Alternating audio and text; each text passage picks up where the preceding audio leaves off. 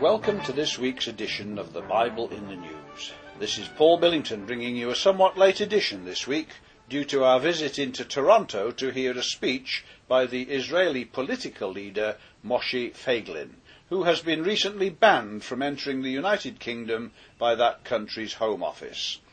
It was an opportunity not to be missed. What would we find? A rabble rouser? Incitement to terror or violence? Fomentation of criminal activity, a preacher of hate? From the letter sent to Feiglin by the Home Office, that is what we would have expected. What we saw and heard was a gentleman and a religious Zionist Jew who wants to see an Israeli leadership that fears the God of Israel. The only revolution we heard him call for was a religious one, a religious revolution that would impact on the political nature of Israel's government, which is at present dominated by a secular, left leaning, and weak leadership. Now, we may think that this only has to do with Israeli politics, with Britain's attitude to the Jewish state, and it has nothing to do with the Bible. That view would be quite wrong. Many prophecies of Israel's restoration tell us to expect a religious development among the people that have been gathered to their ancient land. Take as an example Ezekiel chapter 36, verses 24 to 27.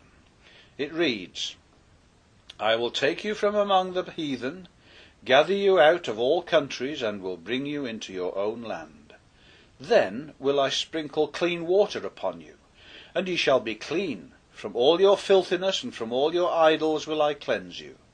A new heart also will I give you, and a new spirit will I put within you. And I will take away the stony heart out of your flesh, and I will give you a heart of flesh, and I will put my spirit within you, and cause you to walk in my statutes, and ye shall keep my judgments, and do them.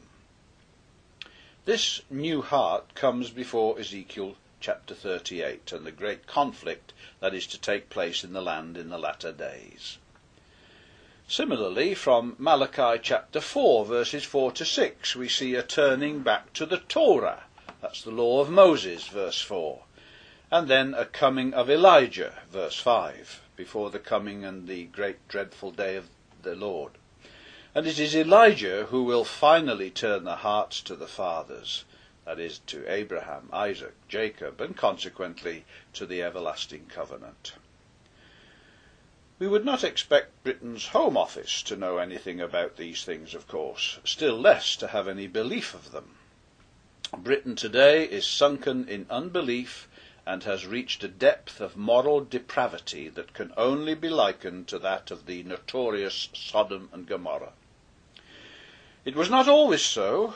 In the days when Britain viewed with favour the establishment in Palestine of a national home for the Jewish people, as the Balfour Declaration expressed it, it was a nation of a very different character. The Balfour Declaration was, and I quote, a declaration of sympathy with Jewish Zionist aspirations. That sympathy was due to a belief in the Bible. It was three years later, on February the 8th, 1920, that Winston Churchill stated, If, as may well happen, there should be created in our own lifetime by the banks of the Jordan a Jewish state under the protection of the British Crown, which might comprise three or four million Jews, an event will have occurred in the history of the world which would, from every point of view, be beneficial and would be especially in, the, in harmony with the truest interests of the British Empire. The interests of the British government, they no longer have an empire, have been overturned. In place of a sympathy with Zionist aspirations, we now see the ugly face of anti Zionism. We have an article on this in the current issue of the Bible magazine, and as will be seen from that information, the major influence in promoting hostility towards Zionism has been the Vatican and its allied Christian churches. Britain's anti Zionist policies today frequently verge on paranoia. They reflect a prejudice and a bias that is as unjust as it is unreasonable. It is fueled and fed by a media that has become one of the most irresponsible in the world. The BBC, which was once respected, has been exposed time and again for its anti Israel false coverage. The sympathy expressed is always with the terrorists, the suicide bombers, and never with the Israeli victims. Recent cases were brought to light by the Committee for Accuracy in Middle East Reporting in America, CAMERA. The BBC had to apologise, but the damage was done and the minds of people were poisoned yet again. So it is that the world becomes more and more hostile toward the concept of Zionism. And as it does so, the battle of that great day of God Almighty, Revelation chapter 16, verse 14, gets closer. Zionism, religious Zionism, will not be crushed. It will gain strength, and yes, it will antagonize the godless modern world. Speakers may be banned, they may be charged falsely and slandered, but the momentum cannot be stopped. The genie is already out of the bottle and it speaks in the Hebrew tongue. So watch with us on Bible in the News.